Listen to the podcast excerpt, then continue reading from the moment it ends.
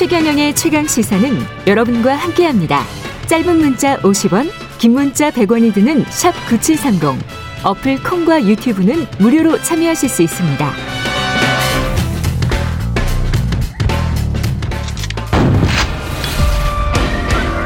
최경영의 최강 시사. 진실 탐사 K.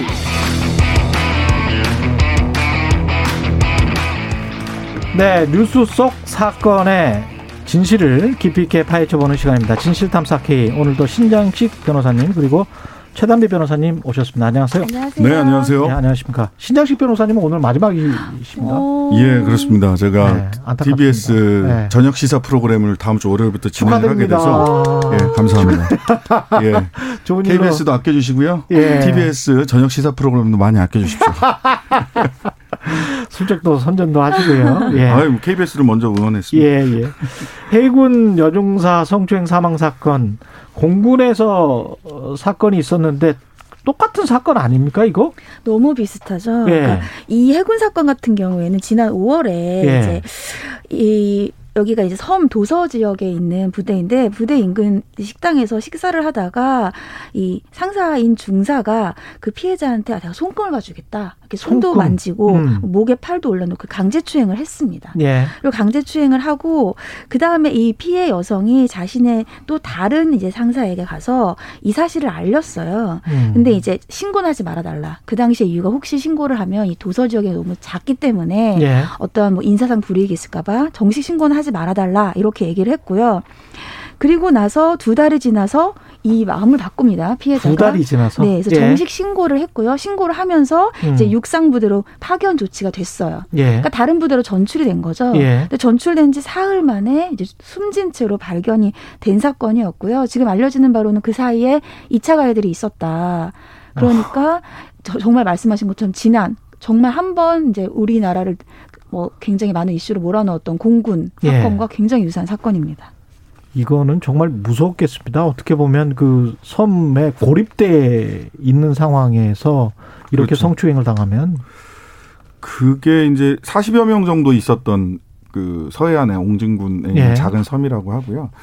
그 여러 가지 문제가 착종돼 있는데 하여튼간에 관심을 기울이게 되는 것은 결과적으로 이제 사건 사실관계에 있어서는 왜 석 달이나 지난 다음에 신고를 했느냐 음. 그리고 신고 후 육군 부대로 육군 육상 부대로 전출된 이후에 음. 사흘 만에 극단적 선택을 하시거든요. 예. 그 사흘 사이에는 무슨 음. 일이 있었느냐라고 하는 거죠.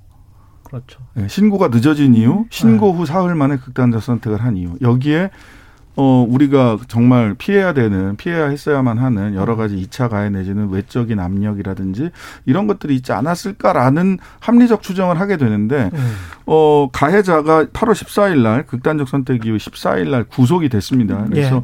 가해자에 대한 그 수사도 중요한데 사실은 음.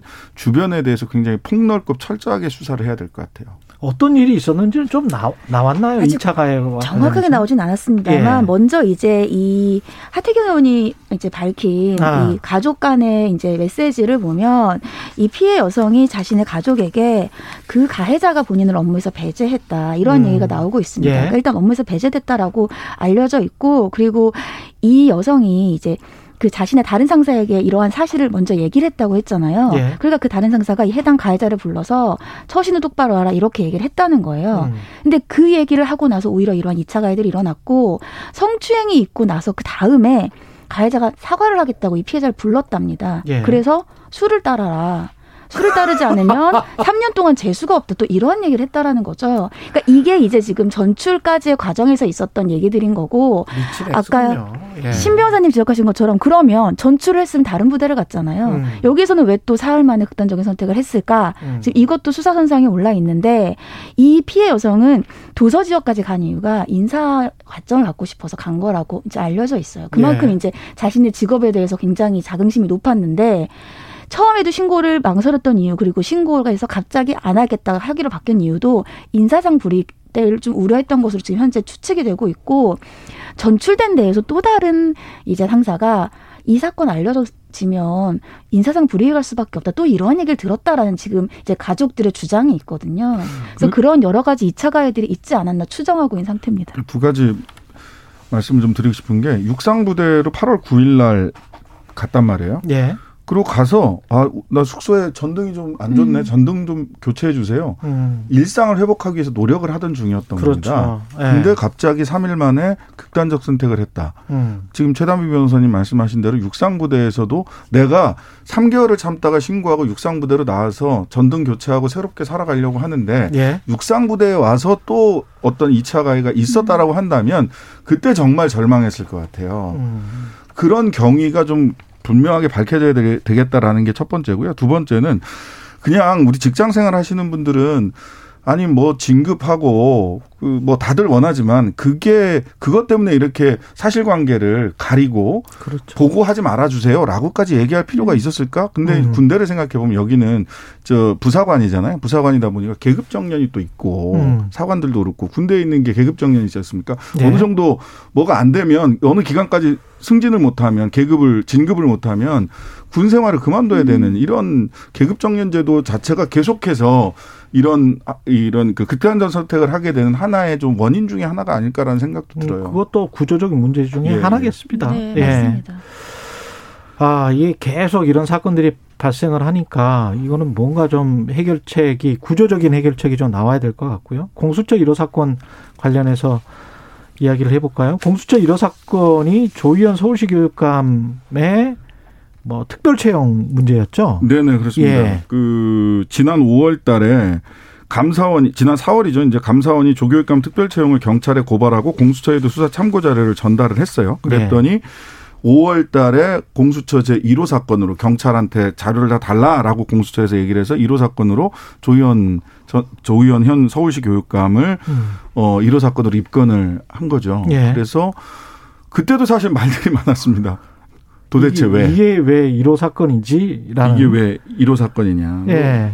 관련해서 한 세 가지 정도를 짚어봐야 되는데 하나는 그때 나왔던 얘기들이 지금도 뭐 저도 그렇게 생각을 합니다만 공수처의 설립 취지는 고위공직자의 권력형 비리 중대범죄 예. 이 권력형 비리인가 그러니까 절차상의 하자가 있을 수는 있겠다 그것도 음. 따져봐야 되겠지만 음. 근데 권력형 비리고 중대범죄인가 하는 게 있고요.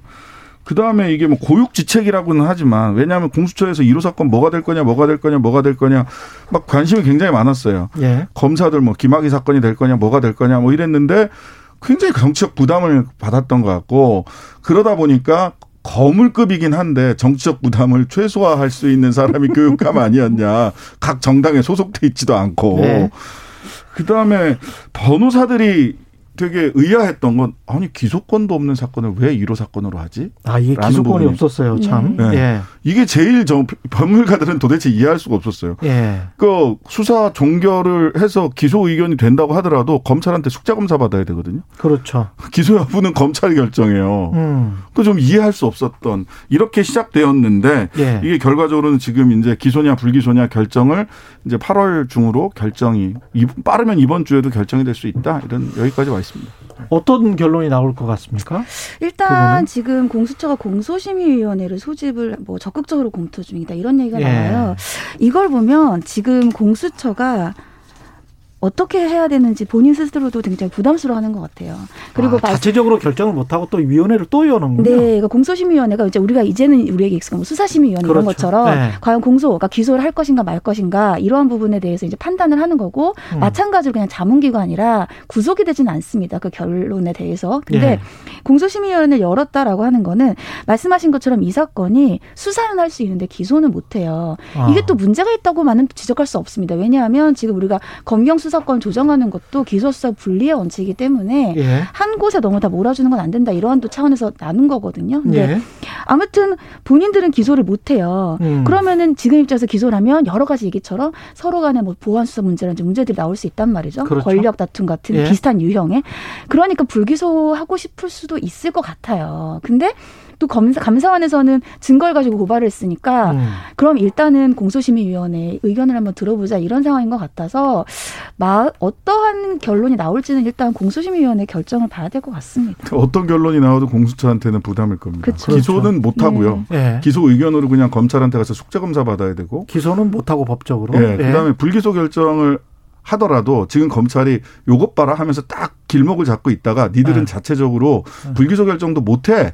라고 주장하고 있거든요. 아. 예. 공수처법 제 27조 보면 고위공직자 범죄에 대하여 불기소 결정을 하는 때에는 해당 범죄 수사 과정에서 알게 된 관련 범죄 사건을 대검찰청에 이첩해야 된다.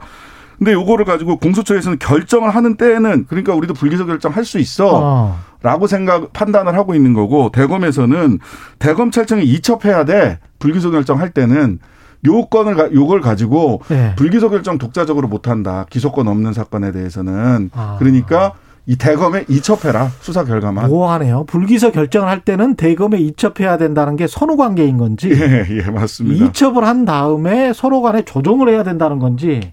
근데 이 사건은 또 좀 달라요. 왜냐하면 예. 이 사건은 이제 그 신변사님 말씀하신 건데 일반적인 공수처 사건이고 공수처 사건이 불기소 결정을 할 수가 있어요. 공수처는. 예. 근데 이제 그게 아니라 26조에는 예를 들면은 뭐 대법원 대법관이라든지 이러한 사람들을 제외한 사건에 대해서는 이제 관계 서류와 증거물을 검찰에 제공, 제공해야 되거든요. 이 음. 사건이 바로 이제 스스로 기소를 못하는 사건. 그러니까 음. 조희연 교육감 사건 같은 경우에는 예. 어차피 불기소 결정을 해도 사건을 송부를 해야 됩니다. 기록을. 아, 네, 그렇기 때문에 또 그 부분은 해석의 여지는 굉장히 문제는 27조는 계속 남아 있는 건 맞는데 예. 그 27조의 해석의 문제가 이번 사건과 또 반드시 연결되어 있지는 않은데 어차피 풀어야 할 숙제는 맞습니다. 그래야 서로 간에 제대로 된 보안 수사, 협조 수사 이런 것들이 가능하겠죠. 어쨌든 검찰에서는 지금 이 27조를 예. 걸어서 예. 당신들은 불기소 결정도 못 한다 이렇게 예. 주장을 하고 있어요. 어차피 자료는 대검으로 다 이첩돼야 되는 거는 법적으로 돼 있으니까. 결과적으로는. 예. 자료는 대검으로. 그렇다면 갑니다. 어떤 결정을 하더라도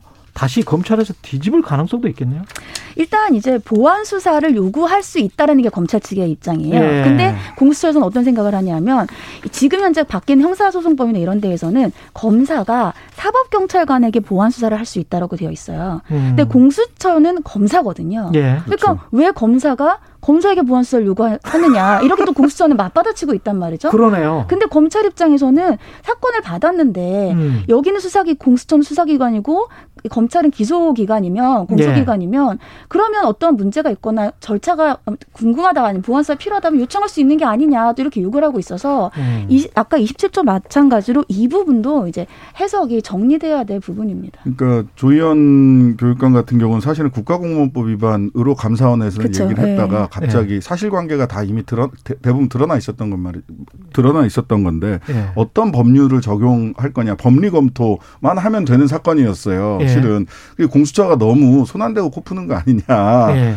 사실관계 수사는 안 해도 되고 법리 검토만 하면 되는 거니까 음. 했는데 일파만파 공수처와 검찰 간의 권한 기소 여 기소 결정 권한 그다음에 불기소가 됐을 때 어떻게 처리해야 되는지 이런 일파만파가 되고 있는 현재 이게 정치적으로는 어떤 함의를 가질까요? 만약에 불기소를 하거나 기소를 하거나 그러면은 다 케이스가 다를까요? 어떻게 보 십니까? 일단 이제 조희영 교육감 사건 같은 경우에는 이게 직권 남용이 되느냐. 왜냐하면 앞서 말씀하신 것처럼 원래 감사원은 공무원법 위반으로 이제 고발을 했는데 네. 이 공무원법 위반은 공수처가 수사를 할 수 없어요. 음. 그러니까 직권남용이 돼야 돼요. 그래서 직권남용까지 혐의를 추가를 해서 지금 수사를 시작한 거란 말이에요. 예. 근데 이제 공수처가 1호로 수사를 하면서 이 첫 번째 수사를 잘 마무리를 해야 예. 공수처, 뭐 검찰, 검사 이렇게 세 기구의 수사권이 견제가 되는데 그걸 제대로 안 되면 아까 신 변호사님 말씀하신 것처럼 검찰이 공수처는 지금 수사도 수사기관인데 수사도 제대로 못하고 기소도 제대로 못하고 기소하는 거에 대한 관련도 못하고 또 이러면은 굉장히 면이 안 서잖아요.